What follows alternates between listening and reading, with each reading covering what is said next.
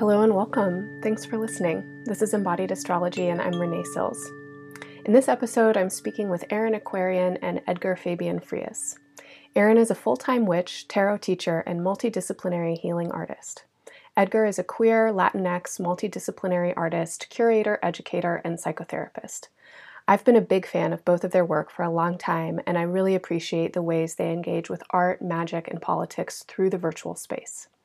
In this episode, Erin and Edgar share about the ways they've worked in their practices to claim their magic, own their power, and understand the world through lenses of mysticism and alchemy, and connect with community and audiences across time and space. Before we get into the conversation, I want to offer a deep and heartfelt thank you to all of the Embodied Astrology subscribers. Your monthly donations make this podcast possible. If you like this show and want to be a contributor and get lots of cool subscriber perks, go to embodiedastrology.com forward slash subscribe. Yeah, so if I definitely love turning towards the body. So if the three of us and anyone who's listening wants to just take a moment to kind of shift awareness t- towards the breath, towards the body, letting yourself drop into the heart, holding this beautiful intention that we have here together in our hearts.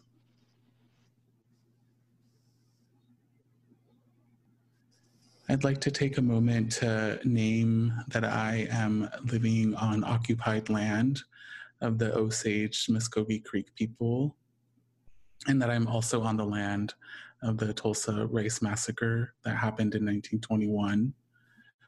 And I'm also on the land that is fertile, that is abundant, that is thriving in this moment with plants and animals as the spring is blooming here. So taking a deep breath.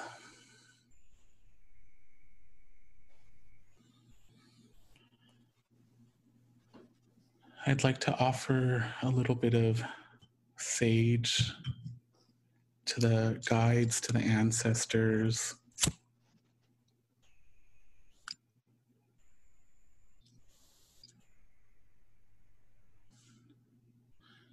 To cleanse and purify this space.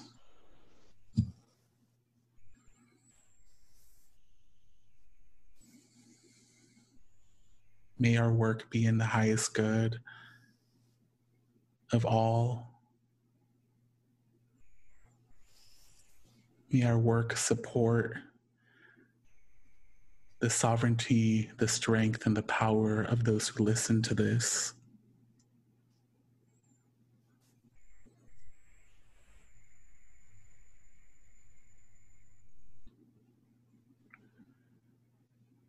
Taking a moment to thank the sacred elements for being here in this ceremony with us. Inviting in the element of air,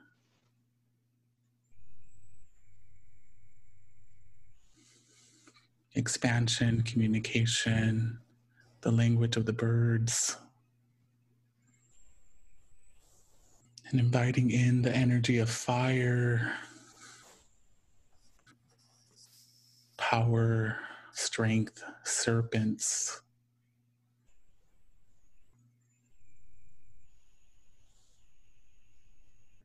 Inviting in the energy of water, relationships, emotion, memory, depth.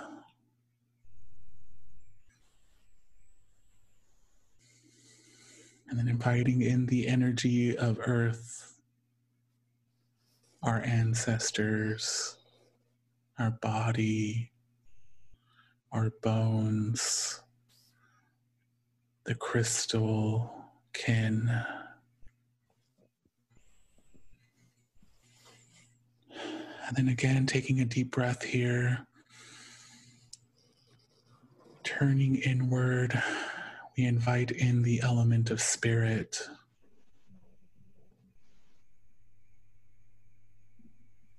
Asking spirit to be here with us in this work. Trusting in the great void, in the liminal, in the space of ultimate potential.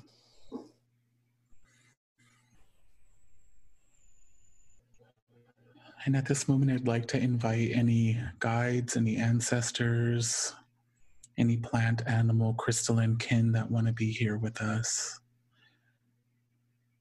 that our words and our presence may be of service, and that we may bring some of their wisdom, some of their care into this podcast.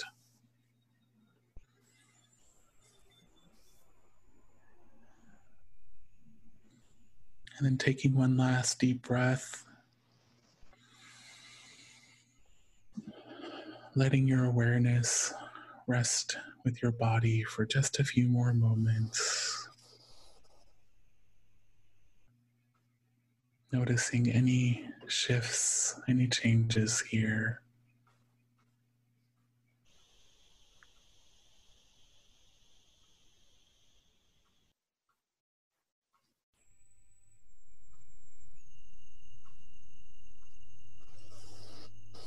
Coming back, back into the room, back into the space.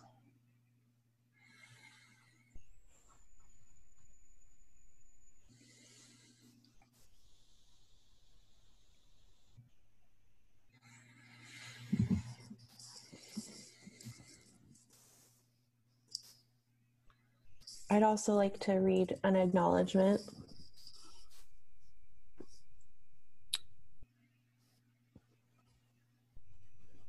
We acknowledge the land that supports us and that many of us reside on is territory stolen from Indigenous peoples. We acknowledge that many of the privileges we enjoy and resources we have access to are available to us at the past and present expense and exploitation of human and animal beings within our interconnected web of life. We ask for help to hold space for the complexity of this and to be guided in service of atonement. So since many people listening are listening from all over, just to acknowledge that if we're not indigenous to the lands that we're living on, then we're all settlers, um, we are all guests. But beyond that, that what makes all of our existence possible, acknowledging all of the sacrifices that, that are made so that we can be here.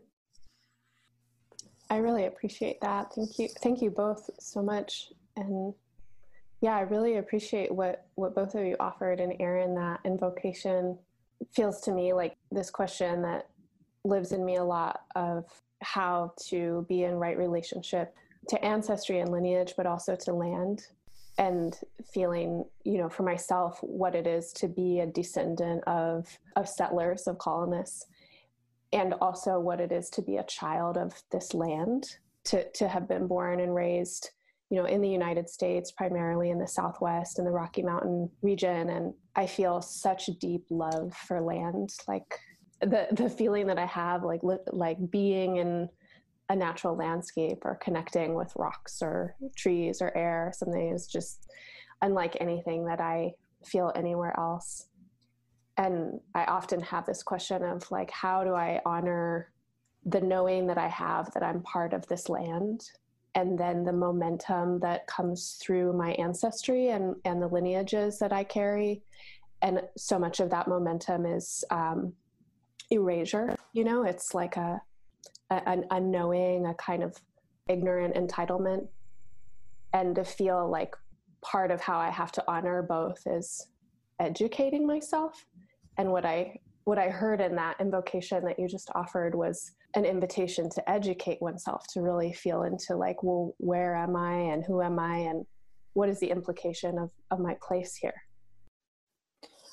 Yeah, and that it is nuanced. Mm-hmm. It can be both be of the land that you were born on and present with the history of that land, which is a part of my process, having been born and raised in the Pacific Northwest, which in Seattle, indigenous culture was very visible to me growing up and was also like a part of my like early education.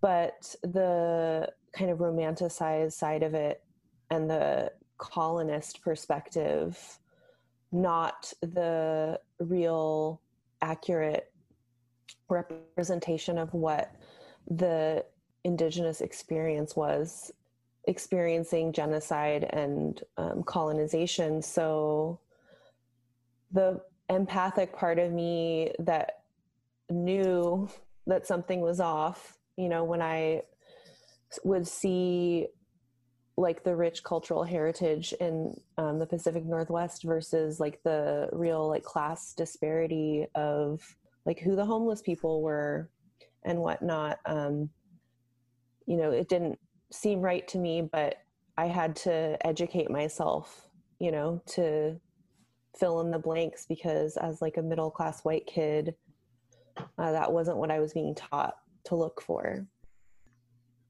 Yeah. And I think, you know, something I really appreciate about what you named too, Erin, is that it speaks to the fact that we are deeply interwoven with those histories, and that those histories are very much alive today, and that there are many ways that we are being supported and held up by countless communities and people that are doing labor to keep us alive. And that, um, yeah, I think as an Indigenous person myself, I also was robbed of that information of my heritage growing up. So I, um, it's something that I feel like I've been really working hard in my older, you know, in my, in the last few years to try to get back to, get to a place where I can understand who my people are and what our history is. But I think it's, yeah, I definitely think about the tactics and tools and of kind of creating this erasure and obfuscation, and also, um, in many ways, like uh, making it difficult to access this information, you know, making it difficult to access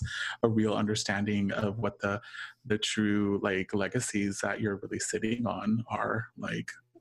Well, something that I just want to mention that might be help helpful for white folks to think about is seeking to, you know, explore and develop relationships to your pre-empire ancestors, uh, which was articulated for me on a podcast called Medicine Stories that um, is hosted by Amber Magnolia Hill. I really like that podcast, and she talks a lot about cultural appropriation and doing ancestor work for white people um, to connect back to your Indigenous European ancestors, those um, way back in the lineage before Christianity colonized Europe.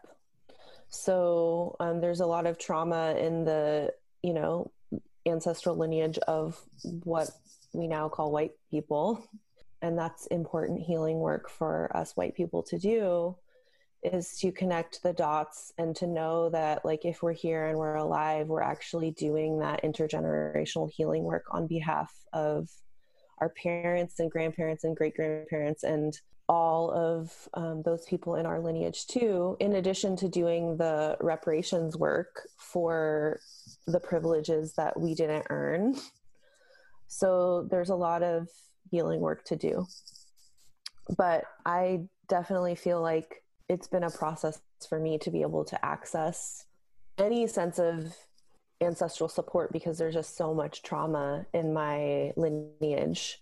Uh, and there's so much trauma that I've experienced like with my living family. So um, it's a complex, nuanced process, and it's really worth doing. A lot of the um, kind of topics that were proposed for this episode, um, I feel like really tie into this in terms of, you know, being your magic through a commitment uh, to healing and to deprogramming, or re- reclaiming what's unique and what's genius that's inherent, you know, in your being, or being sovereign in one's spirituality and stuff like this. I'm wondering how each of you have, have navigated these questions. Like, how do you feel your magic being cultivated and, and grown through this awareness of ancestry and position? I definitely feel, you know, for myself, there's been a lifelong connection to my ancestors, but I didn't really have the language or understanding of it. um, they've definitely been wanting to speak with me, and they have found ways to connect with me. And I think, you know, it's really allowed me to witness how important it is for myself to kind of really tune in to my own kind of what's happening within, right? What's happening in my body, what's happening in the etheric realms.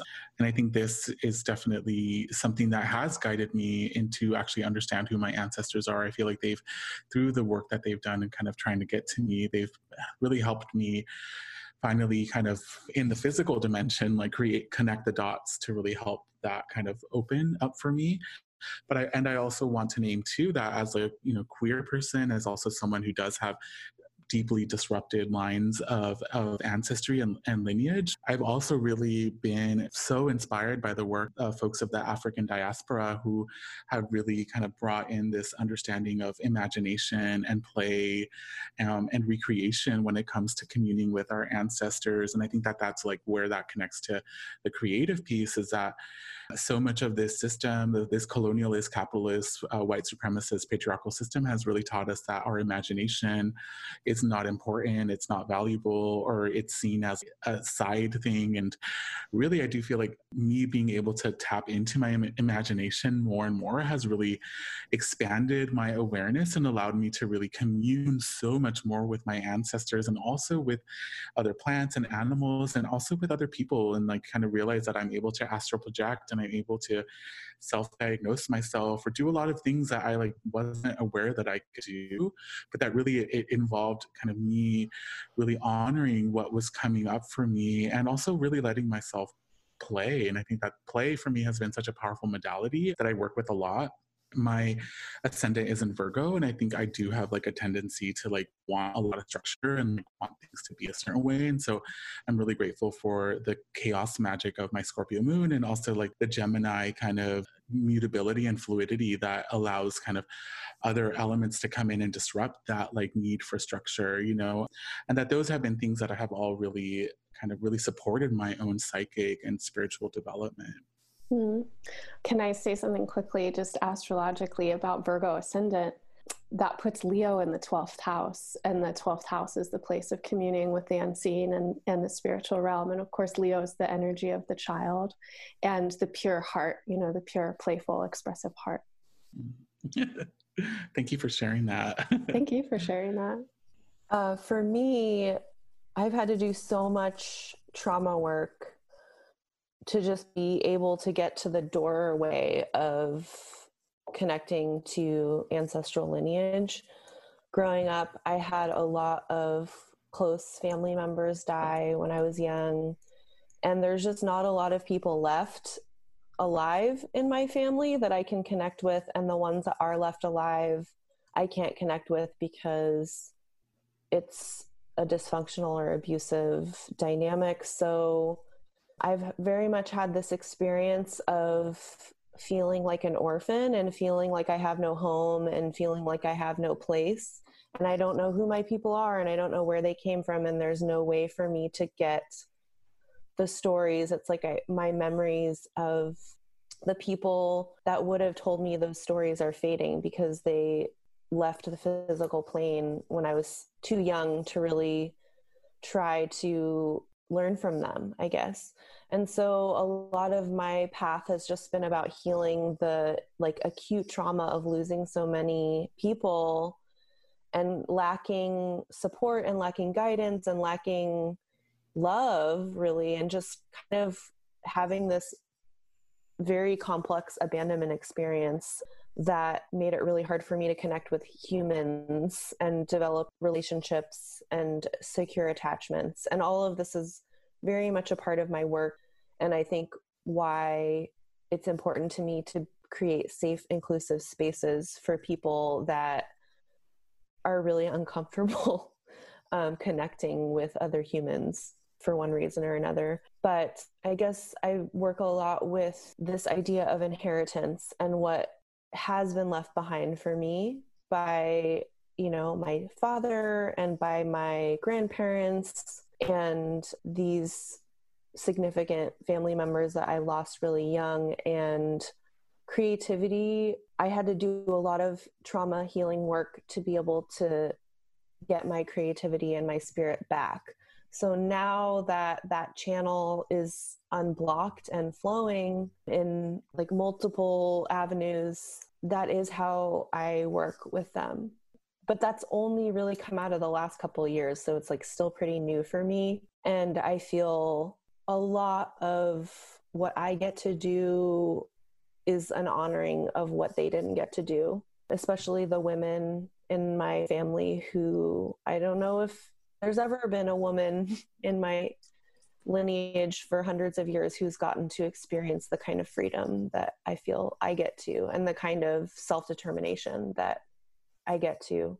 So I guess I think of my life as sort of like this living altar to them when I remember to think about it. And I often forget because, again, like I have this experience of feeling like I have no people.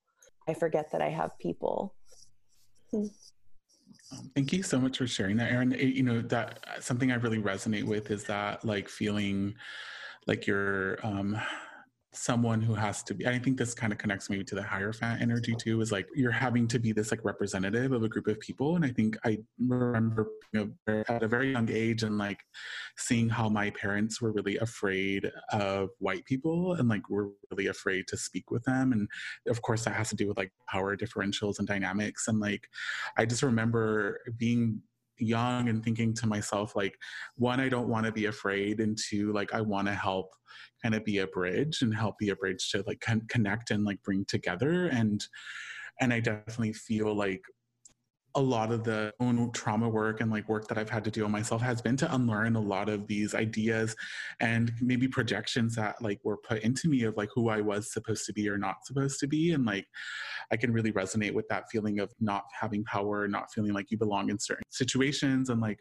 having to really work through that trauma to get to a place where you're like, I do belong in certain spaces. I do deserve to take up space, and to like my creativity, my channelings are important and people should see them or understand them or, or experience them. Um, and I think, you know, last year I had my first solo show at a museum, and it was this really beautiful experience because my parents never go to art museums because they are like really afraid of them and like think that they're really like alienating. And so it was the first time that they came and saw like an art show of mine, and they actually felt welcomed, and they were very nervous, but they were, you know, very much like were present. And it was this feeling of like, wow, I'm like the first person of my whole entire lineage that's ever been like brought into a museum space. And like that to me was like a really powerful moment of like kind of feeling that some of that ancestral wounding get worked on. And like, yeah. And so I definitely feel like we are here to do a lot of timeline work because these hierarchies and these power differentials have been so, so problematic and have wounded so many people and taken us away from our bodies and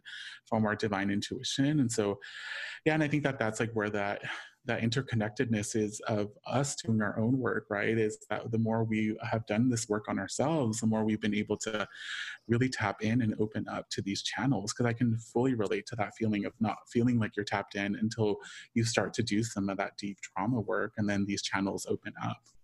Mm-hmm. Yeah. Yeah, I can relate to what you're saying as well. I think a lot of my ancestry are people who have been running from things. Like I have a, a strong Jewish, Eastern European ancestry and Holocaust survivors, and kind of a, a very strong persecution, fear, and mentality. And on my mom's side, definitely in the women, not through the Jewish descent, but through the feminine descent in Christianity, you know, a feeling of having to stay small and um, really f- a lot of fear. And without consciously knowing that that's what I was doing in the last ten years, since really diving into deep somatic practice and like coming into awareness with parts of my being that hold fear, but like I'll meet them. And on one level, it feels like mine because these are patterns that I've felt my whole life and they're familiar. But then in this other way, like when I confront that energy, it's it's so clearly not just mine. Like it has this resonance to it that I've always been aware that it's like, w- what is this? Like it feels almost like a foreign entity taking up space in my body, um, but really like creating pattern in my body. And then through the process of becoming more familiar with it and working with it and understanding how these physical energetic patterns become part of my like perception, you know, I think people hate me, or like I'm scared to speak, or have this idea of like what's going to make me a worthwhile human being on the planet or something like that. Like as I work with these patterns, it's like I feel more freedom coming into my body and feel more creative, more confident, and and things like this. And I think only in the last few years through, you know, community like this, like with people who are actively engaging with magic and metaphysics, learning the language of like ancestral healing and reclaiming, it started to make a lot of sense to me that that's what that process was, that that's what was happening. Doesn't it feel like each year over the last eight or so years has been its own lifetime? Totally. I mean, I think that that's expansion, you know, is that we've all expanded multidimensionally over the last ten years or so. I don't know. Like, I would say that my growth had kind of plateaued, you know, my growth as an adult was just plateaued until I moved to Portland and started experiencing this deepening and this expansion to my being. And it was through feeling this sense that I was a witch, and I didn't know what that meant at the time, but it was just this portal, this archetype that pulled me into it, and had once been kind of random senses that passed through my awareness of like a spirit connection or a connection to the earth or a call that I didn't know was a call. Like those just started coming more quickly, and I'd started to choose it more. So I just feel that eleven years of linear time, it's not a lot of time, and it is a long time at the, at the same time, but just how things have sped up over the last few years with the internet and with social media, and how interconnected we all become, and how we've been able to exchange so much information and practice and perspective that helps support this growth and this healing that we're all doing, and also normalize it. I'm really curious about how each of you have um, found this intersection between your art practices and your magic practices. And I love that both of you have um, really engaged with the internet as a place to do spell work. That, you know, I, I love watching both of your feeds on Instagram. Um, a lot of the posts that you make are spells. Edgar, I know you're working a lot with ritual and ceremony through the virtual space, and Erin, you are as well. And yeah, I'm curious about, you know, you're both, as far as I can tell, very much children of like the kind of crossover into the millennial generation. You know, your aesthetics are super informed by video art, and it feels like fun and engaging and not at all like the kind of pastel colored woo that I, you know, often would relate to, like the way that people were sharing magic through media and stuff. Would you share the ways that you're thinking about art and magic, where maybe they're the same thing, or how you feel your practice is intersecting? Well, as my like creativity was resuscitated from being like a dead part of me, you know, it, it's like my path is so much about just integrating and like collecting all of my like shattered parts that have been lost across like my own timeline of trauma. Um, and the many traumas that I've experienced that were personal, but also just as being a human in this fucked up paradigm. So my creativity is like this space for me to repurpose everything that I've ever uh, like absorbed or experienced in my lifetime and lifetimes. And you know, I'm a child of the eighties and nineties. I loved watching T V. I still love watching T V and movies. Like I'm an A V person, you know, like I don't lose myself in books like some people do. Like I really lose myself in like watching something or listening to something, experiencing something. And so when I learned how to use video as a medium, which is really only a year ago, I was taking my first editing class, and it was a very simple three-part editing class. It just gave me this space to communicate, you know, to put what's in my head all the time. Because my head is like holding all of these things that I've seen, and I'll just think of like a commercial that I saw in the eighties or like a jingle that I heard in the eighties, and then be like, oh, like I want to use that for this thing or this idea. Uh, so I'm still understanding how my creativity works, but we all grew up programmed by the T V and movies that we grew up watching, which were, uh, before I dropped out of college, I was very much in, interested in representation and race and gender and class and representation in the media.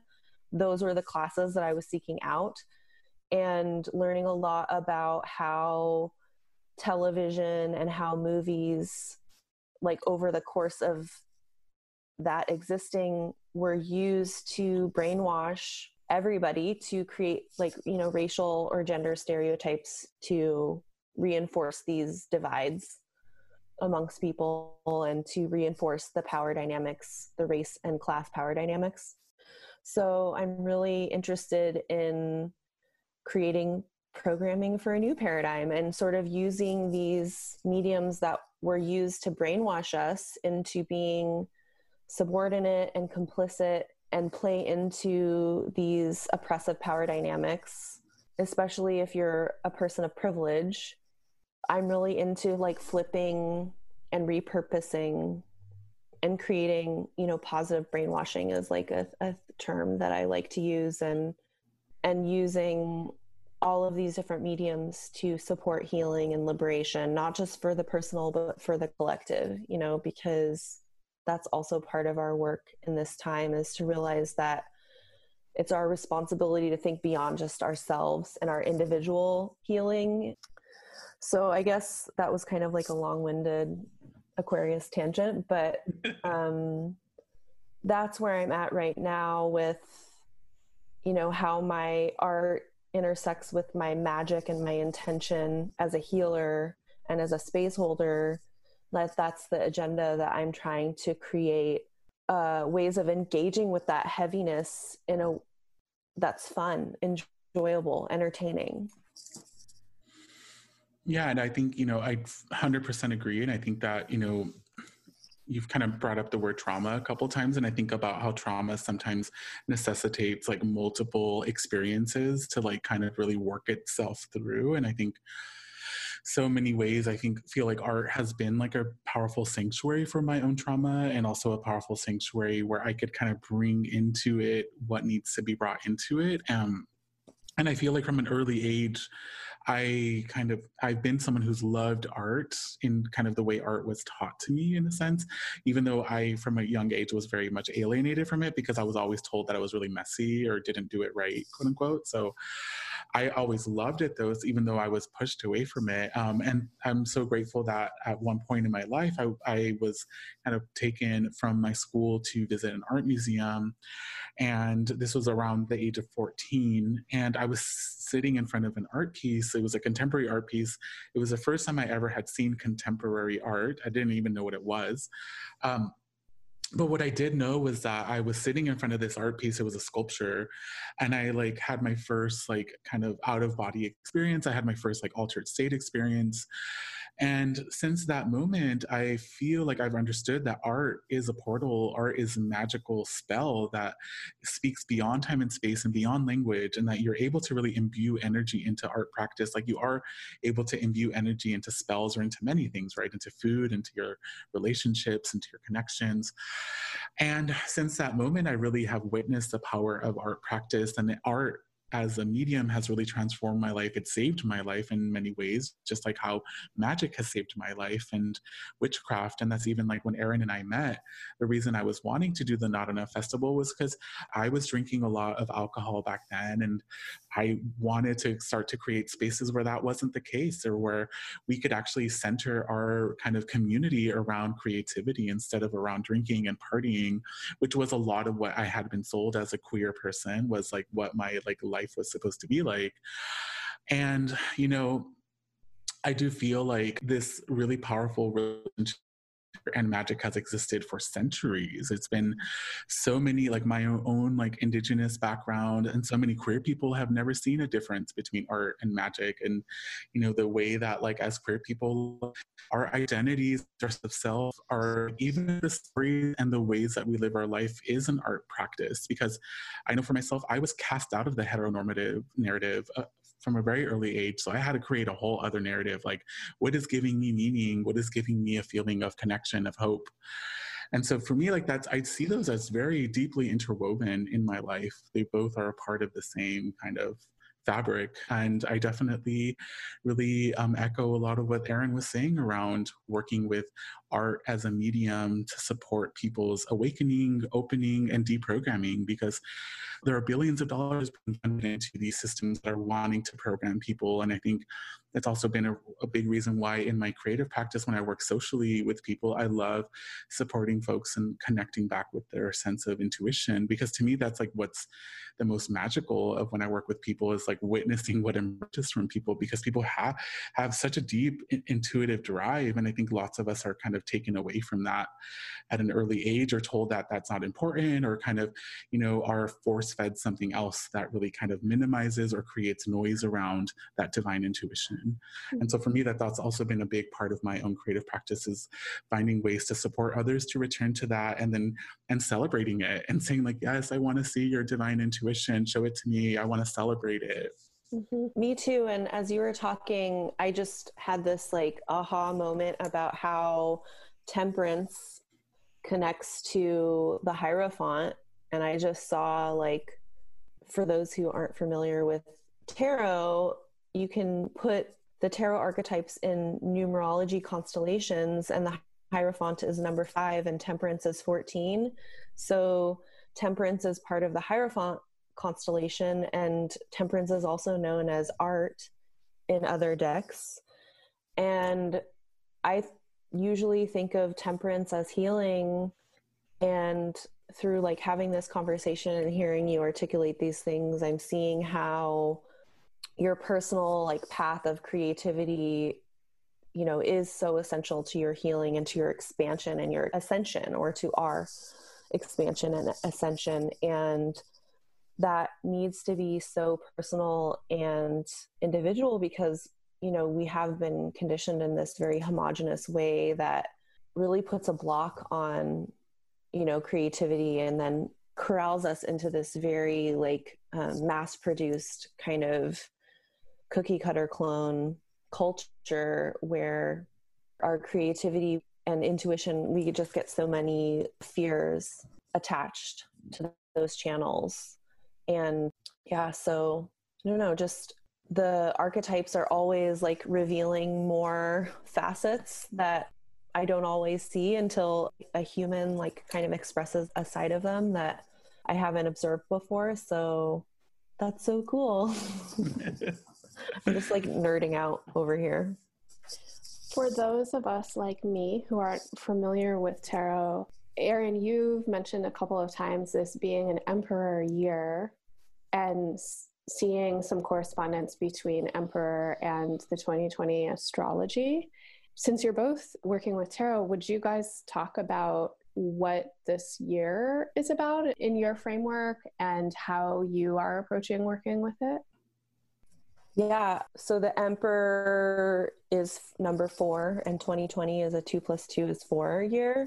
So it can correspond to the emperor and also the fool, which is zero, because twenty-two is also associated with zero, the fool. So emperor is the archetypal father, or I see it as the you know, essential role that it is providing as the protector and provider to support the Empress and the life that the Empress brings through. So I see the Empress and the Emperor as these archetypes of sacred partnership that, when working in right relationship, see to it that new life is nurtured and supported to grow and actualize the purpose that it is meant to fulfill. And when we're born into systems that aim to hijack all life force energy to power the system, does not have any care for the well-being of those life forms involved, like, we're not able to fulfill our purpose.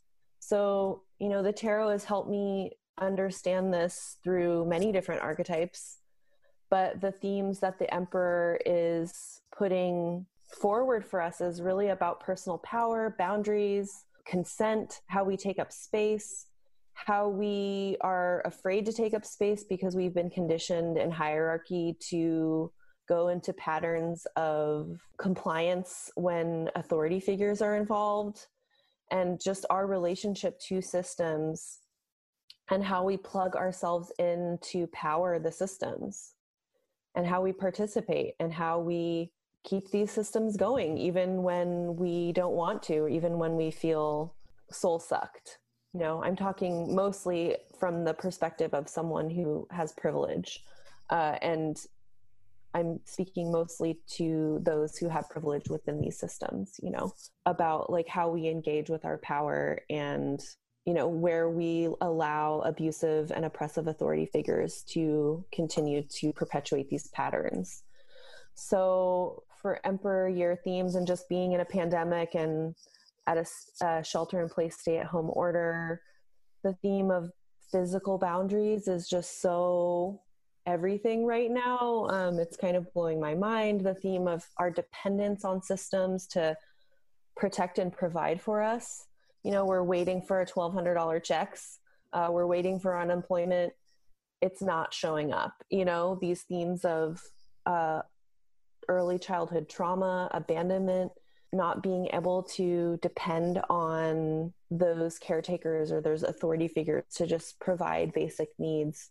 It's wild. And kind of before the pandemic outbreak, before twenty twenty, I was just anticipating that the work this year was really going to be about individuals coming into their power mentally, emotionally, and spiritually. And the main impression that I was getting from the archetype about what our work was around, how we're conditioned to grow up physically, but to remain in sort of childlike states of mind, emotion, and spiritual expression, because that's how a hierarchy can maintain this energetic power structure. So that was like the main big download that I was sitting with and attempting to translate. And it just came very clear with the Emperor, because the Emperor to me is this representation of the systems that are manifested as, you know, complex oppression.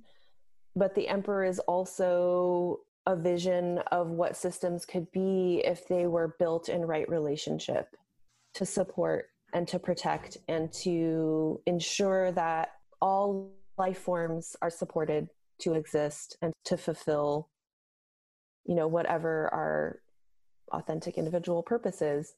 So th- that's kind of my multi-layered take on the Emperor archetype, and how a lot of these themes that we're experiencing with a pandemic and with uh, oppressive systems and fascism and just all these really intense things that we are going through and experiencing in our world, you know, how they point back to our individual development.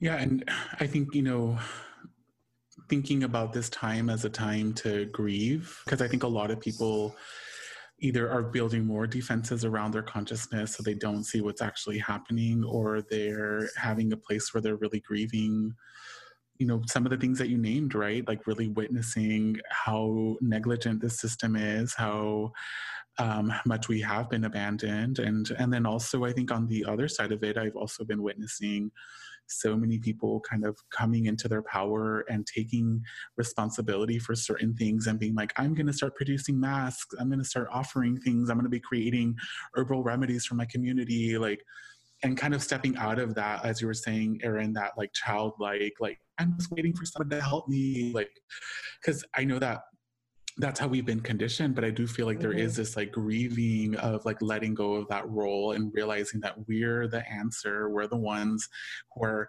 coming to sub- rescue us. And then also mm-hmm. what's interesting that I'm bringing up the Fool energy this year, when I did my own personal tarot reading, the Fool was a card that came up for me in my own like kind of year reading. And I've kind of been sitting with that so much around just, you know, we're kind of asked to be children in certain ways, but then we're also like kind of stolen, like our, you know, our ability to dream and imagine and to create things, because that's also not in the service of this system. You need someone who, as you're saying, I, I love the way you're talking about having your life force sucked or your life force kind of taken, because I do feel like that's so much of this system, like wants that energy directed towards it. And I think so many of us are like having that time to sit with our own energy or with our own creativity, with our own consciousness. And I think this is a really powerful time to start to kind of bring in some of that Fool energy and really start to kind of dream and envision and create, and to start to kind of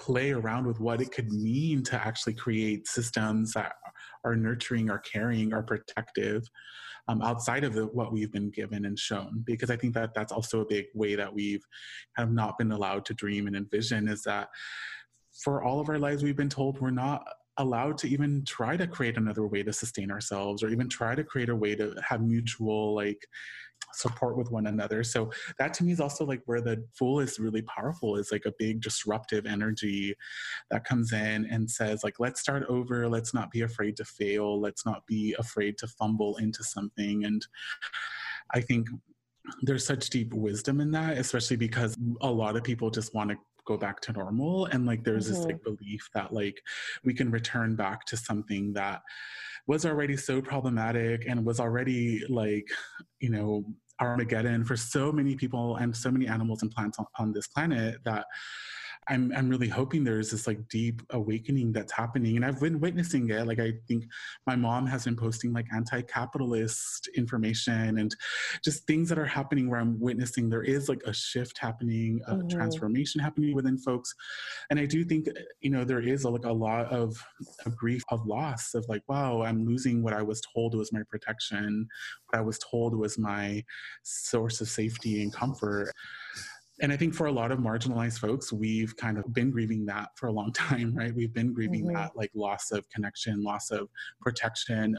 I, in some ways, like I feel blessed as a queer person that I, I had to deal with this at a long, a young age, that I had to realize for myself that I needed to start building like a network and a family and connections, because that wasn't going to be there for me. And that in some ways has really helped me really understand like the enormity of what needs to happen with the world that we're in. It's like, there's so much need for transformation. And, but I do feel like that is where creativity is such a powerful tool, because I know that we have with deep within us a way of recreating this world in a way that is more just. And I think we're literally living in a world right now where the sole purpose is to exploit and oppress and extract. Like, mm-hmm. and so it's like moving even a little bit away from that to ha- adding a little bit of intentionality behind it, you know, like, yeah, I, I, and I think this is definitely like my inner child, like wanting to remain hopeful and wanting to dream in the midst of like what is something that is really dark and heavy and a lot of grief and a lot of sadness. Mm-hmm.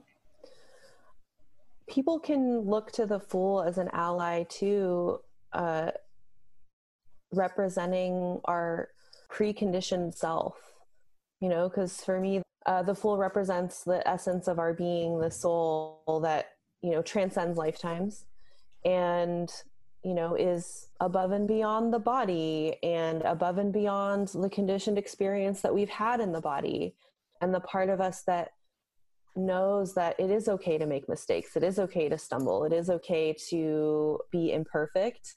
And the Emperor is that archetype of, you know, real rigid binary right or wrong conditioning that's abusive, you know, that has traumatized and damaged us so deeply that we fear making mistakes, which is part of being a human and it's part of the creative process. And so this point where, you know, I find people open up creatively is where they clear out enough of their programming around it has to be perfect. It has to come out and be a finished product. Um, it has to have a monetary commodification value um, to be worth doing. You know, all of the, this programming that we experience around, you know, our right to just create because we're inherently creative beings and we're robbed of that, like in our programming and in um, having to function and survive and get by in capitalism. You know, creativity becomes a luxury for privileged people oftentimes, because when you're just in survival mode, you can't devote the time and space to your creative process. So I think that these are both really powerful allies for us in this deprogramming time, in this dismantling time, because, you know, we are experiencing the breakdown to this system that hijacked our life force and all of our ancestors' life forces to power itself. And we're in between the space of, you know, the new system isn't here yet, and we're going to be the ones that create it. I think we're still realizing that, you know, that we are creating it right now. And all of the things that you mentioned where people are stepping into their power to do mutual aid, you know, people are naturally just doing the right action that is needed. And humans are capable of doing that. We don't need to depend on these old systems that take forever with their red tape, you know, to just make sure that you get that unemployment check, you know, or whatever else. So I do think that we have to lean into the hope and the potential right now, because I do think it's the trap of the old paradigm to just go into the fear and the devastation, not to minimize the grief and loss and injustice that is happening, because it's profound, but that because we are witches, like we are multidimensional, so we can see all of the nuances of what's happening, and that there is a lot of amazing growth opportunity right now for us to become independent of these power over systems. When you're both talking, um, I'm enjoying kind of thinking about where the language of astrology resonates and what you're saying. And there are so many things, but the thing that I've been thinking about the most is this ongoing aspect between two of the outer planets, Pluto and Neptune. And, you know, a lot of people have talked about the astrology of twenty twenty with the conjunction of Saturn and Pluto kind of kicking off the year, and then the last couple of years, what it's meant to have the nodal axis, um, the eclipse points in Cancer and Capricorn, which I think bring up a lot of what you guys were talking about in terms of these like authoritative kind of parental or paternalistic systems and the ways that, you know, we have kind of programmed dependencies or reliances that circumvent or subvert natural creativity and natural self-sustainability. And that there's a, a kind of karmic movement in the in the evolutionary pattern towards more care, towards this idea that, you know, as we care for ourselves and as we open up to grief, you know, rather than like emotional defense, to actually being able to feel, to our empathy, then we open up to our intelligence. So Pluto and Neptune are in a sextile aspect, a sixty degree aspect for decades. Like they, I think, started forming this aspect in the early two thousands, and it won't perfect until the twenty thirties. And Neptune is definitely one of the stronger, I think, spaces in astrology that speaks to like creative intuition and a kind of spiritual sacred force that comes through imagination and um, like intuitive creativity or channeling, or just like joyful art making that's not trying to be something, but that really has a kind of healing quality or healing effect to it. And, you know, with these kind of outer world circumstances that feel so terrifying and destructive, the way that it's it's forcing so many people into a space of not knowing, you know, like we've existed so long in this power over system that says, like, you know what's tangible, you know what's in front of you, you know the rules, you know the laws, you should know, you know, like there's so much value on like, you should, you should know, you're an adult, you should know. And there's so much that we don't know. And so I think a lot of what's happening for people is this kind of like cracking open to I don't know. And that in that space, there's so much divine intervention that's coming in, like mm. so much feeling tone and connecting tone and potential for creativity and this kind of like opening of intuition because we can't know it right now. And like, that's just becoming more and more obvious. And so I'm really, really curious about how this next decade, as this aspect perfects, um, like what's going to happen with creativity and with this essence. And when y'all were talking about the Fool, I was thinking how this year the eclipses will shift into the Gemini, Sagittarius seasons and axis. And I don't know, you know, what the astrological correspondence to the Fool energy is. It feels very mercurial, hermetic to me. And so Mercury, as the ruler of Gemini, um, is going to come in as, as like a really significant archetype with the North Node moving into Gemini, this karmic directional pathway moving into Gemini.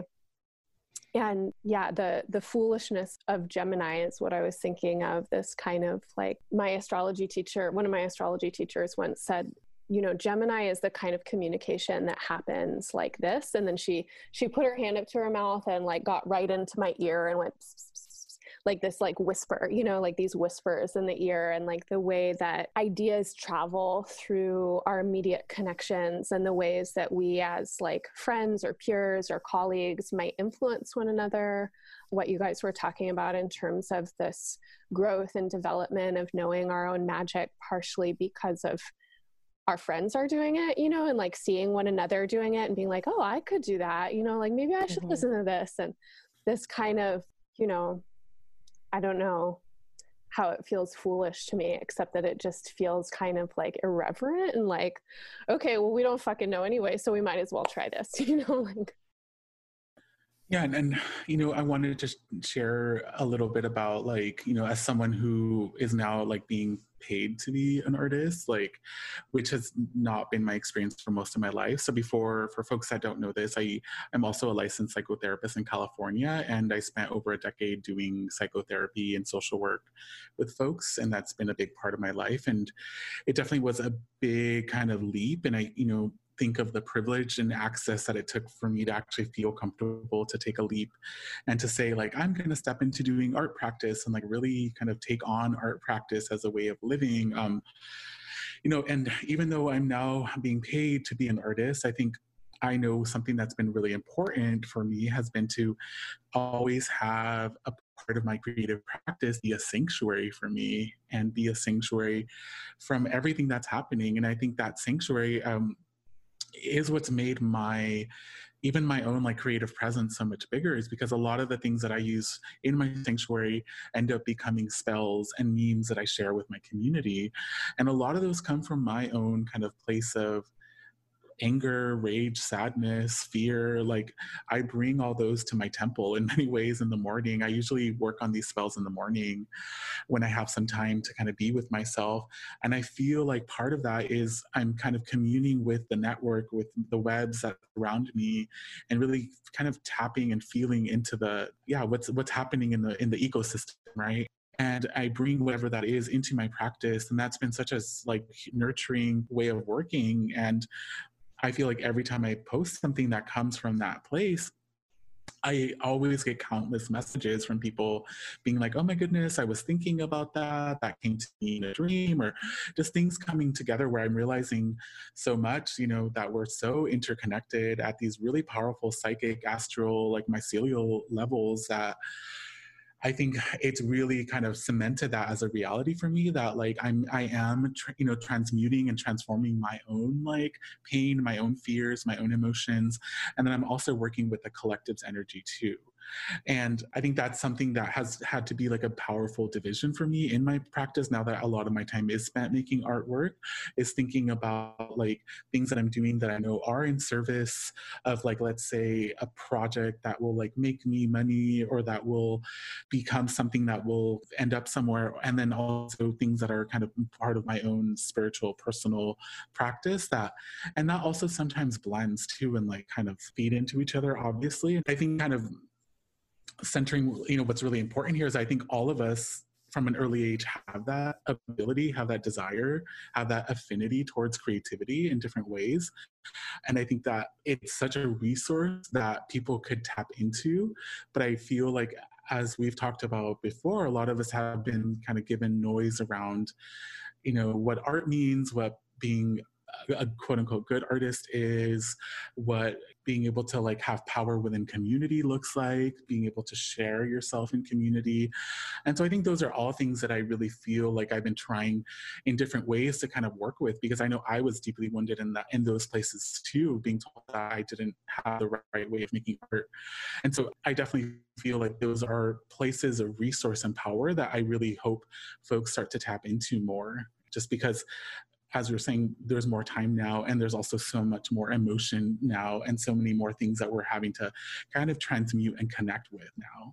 In terms of what you just said, Edgar, and thinking about the online presence that both you and Erin have cultivated, kind of working on the platforms that you do, the virtual platforms that you do, and that the virtual space is like such an interesting space in the sense that there is so much freedom of expression. And then there's also still these kind of paradigms around capitalism or fitting in, you know, trendiness or something that seem to get boosted in some ways by these media, where we might be engaging with it and then thinking about like, oh, how many people are going to like that post, or am I going to get this kind of recognition, or is this, you know, fitting in with that person's thing, or how do I stand out, or this kind of thing. I'm wondering if both of you have um, a little bit of insight to offer, wisdom to offer to other people who are working with magic, who are working with creativity, but all of us who are working in this time right now where so much of our life energy is getting channeled into a virtual space. Even if we're not on the computer or on the phone a lot, I think there's so much influence that it's definitely in the kind of collective consciousness. I think it's wild. I mean, I feel like I've learned more from the internet in the last five years. I've had access to so many amazing teachers and peers. I'm just so grateful for the internet. I think the internet is like a choose your own adventure space where, like, depending on, and social media is just like people will talk about social media as if it is like the death of humanity or something, or like making people stupid or like apathetic. For me, it's the opposite. I feel like I've found my people. I've found the teachers that I needed to have. I have found the community that I needed to support me into being confident in what I'm here to do. You know, like, I feel like I found my voice through having Instagram because, you know, these things I've always thought about and felt and talked about, you know, when I had someone around that would listen, um, you know, I just got better at talking about, because I would just talk about it over and over again and eventually grew an audience, you know, and also refined my message and learned how to better deliver my message and how to be informed on important topics that I need to be informed about if I'm going to take up space, I guess. So I just feel like the internet is this space of multidimensional accelerated learning and growth, because so much of our life was just, you know, eighteen years in a, in a very status quo type of classroom, you know, where these essential aspects of our being wasn't nurtured or encouraged to play or exist or express. And the internet can be that, you know, it can also be a space of toxic abuse and just regurgitating old paradigm programming and patterns, you know, like especially I think call out culture can be problematic. Propaganda is problematic, but I just really want to work the portals of the internet that support my goals and my agenda and the connections that I want to make, which are really to anyone, anywhere. I'm curious and interested in connecting with people in different places and from different backgrounds and belief systems. And I'm interested in how we can connect right now.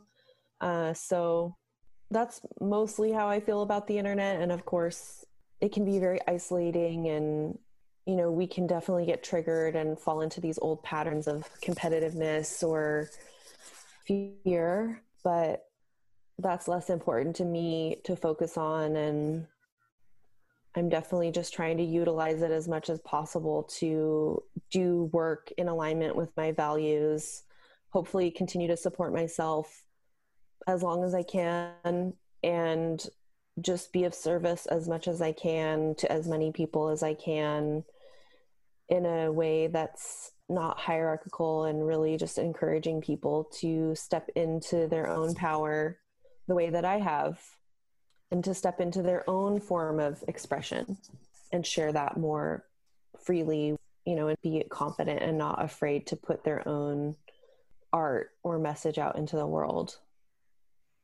Yeah, and I, I definitely feel like the internet has also been a place that has really validated me. And also I feel like it's connected me to so many people. I feel like intuitively I knew that there was a community out there, even though, like I was, you know, saying when I was younger, I felt a lot more isolated. But I feel like it is such a blessing that like so many people are now able to tap into these, you know, other folks that they probably would have never met. And that is such a gift. And it's also such a gift that we are also allowing ourselves to kind of recreate ourselves constantly on the internet, and that it is a place where we get to decide who we are, how we show up, what we do, how we look. Um, and I think something that has really helped me too is kind of trying to find that balance between, you know, as you were saying, like surfing the algorithm, surfing the likes and like, but that's allowing it to still be a place where you can show up authentically and knowing that sometimes that authenticity will either attract or repel people, and just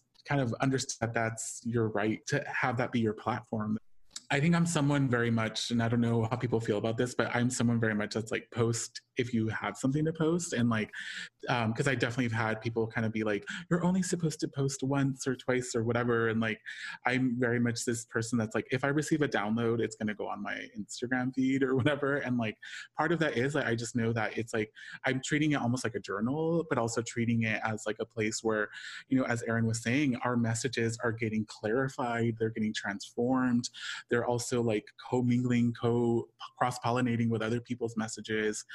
And I think that that is something that is so beautiful, that kind of we start to create a culture and a narrative collectively across this like medium, across this like web. And I also really do feel like the internet is allowing us to really feel into how psychic we already are. Like we're so sending so many messages across huge distances of space. And sometimes those messages are very similar. And I think that that to me really speaks of something beyond the internet. So it's almost like the internet is helping to establish something that was already there, but I do feel like this like brainwashing like took us away from. And so it's almost like we're recreating and re-infusing something into our systems that I think was there, and that we're kind of reconnecting with what that means for us in many ways. Mm-hmm. Yeah, I remember when I was nine or something, like the first time I really understood kind of what the internet was, someone was introducing me to it. And I grew up with a parent who was a witch and knew herself to be psychic and empath. But so when I heard about the internet, I was like, oh, it's training wheels for us to remember that we're psychic. Like she was always talking to me about how we can like clue in by sending messages, you know, and like trusting like first, first images that you get. And that in her understanding of psychic communication, it was like communicating through messages, communicating through sensation, these kind of like immediate memes of a, of a message, you know, not like a big novel or something like that. And when I heard, you know, about like what the internet was capable of, that was my first thought of what it would be. And it seems really interesting that I also share a similar experience with what both of you have articulated. I find that I really thrive in a virtual space in some ways, and that it's really like been a place where I can find like-minded community, which has been a blessing after a lifetime of feeling like the thing that I was into was just like not understood as like this weird hybrid somatic practice. That I was like, it is a spiritual practice, it's healing. And like, you know, I was coming from trying to teach yoga and yoga studios, you know, and there was like no space for that. But especially now with so many of us teaching and like holding space, and I feel like I'm always learning from my peers, like, you know, learning about tarot, learning about spellcasting and psychic transmission and stuff like that, that it has really become a vehicle for me personally to remember that I'm psychic. And then also, like you're saying, Edgar, to see that validated, that, you know, like I've totally had that experience looking at your Instagram where like you post something and I'm like, fuck, that was like, you just said it, you know, you just said that feeling that I was having or mm. something like that. Me too. Same. Yeah. Yeah. Same. Constantly happens to me when I see other people's posts. I'm like, oh my gosh, like, thank you for saying what I was like trying to get out of me. Yes. Yeah. It's like, we're all, I don't know if it's like a Pluto in Libra, Pluto in Scorpio thing.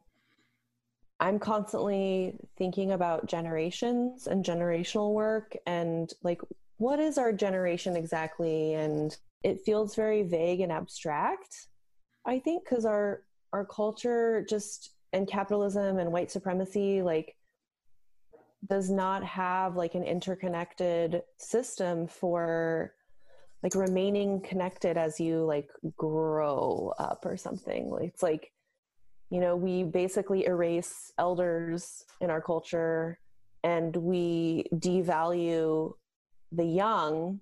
So like the only people that are valid are, I mean, who, like who is valid um, in our culture? So there's just so much erasure. And I just experience with the internet, you know, like this interconnectedness where we can fill in some of those blanks and reconnect those threads that, you know, capitalism, it really effectively enforces this separation and this forgetting of like how connected we are and how essential it is that we communicate and stay tuned into each other, like to fulfill our own life purposes. So mm-hmm. I just think there's infinite potential there to remember and relearn what we're meant to be doing as a species, a really critical point for our species.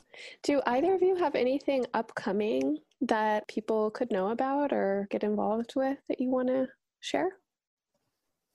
Oh, sure. Well, every Monday at noon Pacific Standard Time, I host a free support group called Unity Immunity Community. Edgar has co-hosted with me a couple weeks ago. And it's basically just, you know, like go with the flow, whoever shows up, up to one hundred people can join. Sometimes it's smaller and sometimes it's bigger, but that's a space that people can sign up for if they uh, want to work with me for free. And I also am teaching regularly uh, online workshops about tarot archetypes, and I also host a virtual ritual on the first Sunday of every month. So I post about that regularly on my Instagram, and there's also uh, links to my events on my website, erin aquarian dot com. And I send out regular newsletters, which people can also sign up for on my website. All of the work that I'm offering right now is kind of on a tiered pricing, because I want it to be accessible and not cost prohibitive, since so many folks are experiencing financial hardship now and b- before now, that working online really gives me the freedom of making things affordable, and I can always let people in for free if they can't pay. So I just want people to reach out and ask if they want to participate in something that they don't have the funds to do. Thanks. Um, yeah, and same, I have a website, edgar fabian frias dot org, if people want to go on there. Um, that does like list some of my upcoming events. I have been offering some free meditations on Mondays through the Vincent Price Art Museum in Los Angeles, um, and that's going to be ongoing until the end of the month. I also have two upcoming workshops that I have on my website. One is on April twenty-sixth. That's going to be about divination and creative practice and using that as spell work. And then also on um, May twentieth, I'm going to be doing a Golden Dome workshop around performance, working with dark moon energy. But I, again, just like Erin, I always put stuff up on my Instagram and on my Linktree, so if you want to stay up to date that way. And I also offer tarot services and divination and Reiki with clients as well. And that's also like on my website too, if people want to sign up. And my work has always been donation-based, sliding scale. And so I definitely, again, like Erin, I, I want to make sure that my work is accessible and that it's also adapting to the situation. Beautiful. Yeah. Erin, would you be open to kind of bringing that into a closure for this episode, this episode that's a spell or a ceremony? Yes. Um, so just to close out, I just want to acknowledge that we've transcended so many things in this conversation through bringing our viewpoints together and sharing them with people that we don't know, the listener, um, and that this conversation may f- find its way, you know, to all different parts of the world, to the future, to the past. And I just want to close on the note of possibility that conversations really create in the world, the space that is created when we just show up and talk about what we're inspired to talk about, what is moving us at the moment, you know, what we've experienced and what we've learned. And I feel that I've learned a lot listening to both of you and just sharing. So put me on the spot, Renee. Sorry. Take your time. Okay. It'll it'll all get edited into your, a smooth flow. Your, your editing magic to, to erase my nerves. So I just want everyone listening to just feel into the possibility that is all around us in this moment, at this point of change that we are facing as a collective and as individuals. I want to invite everyone to imagine and explore their own spiritual and creative sovereignty,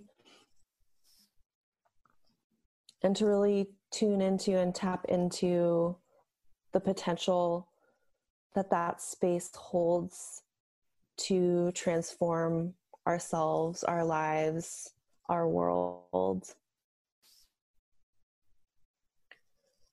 I want to invite everybody to think about how our individual experience and expression really can impact others and the whole collective,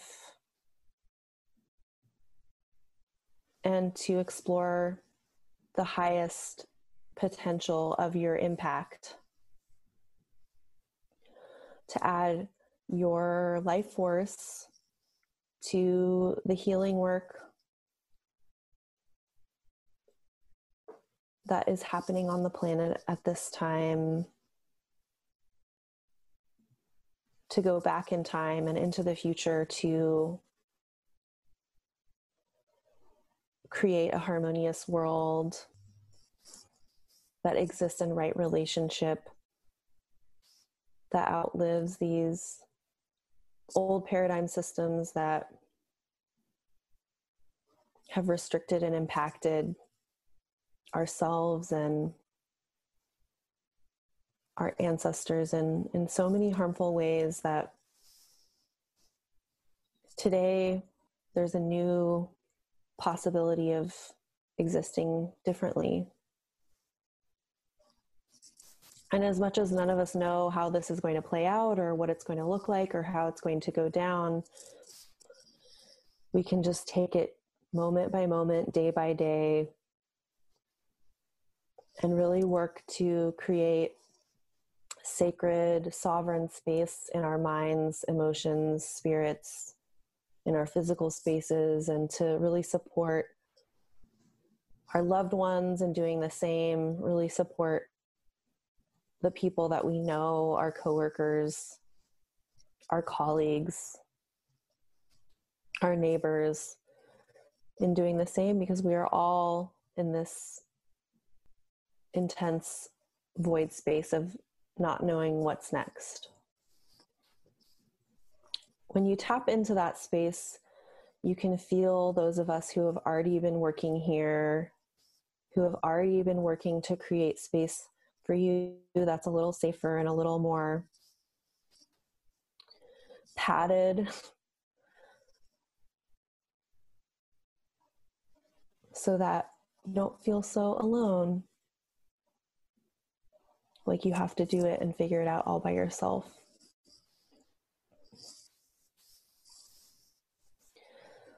We're all really connected and working here together.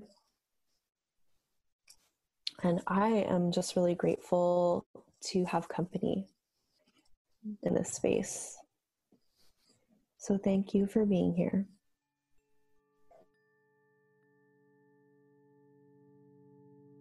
Cool. Thank you so much.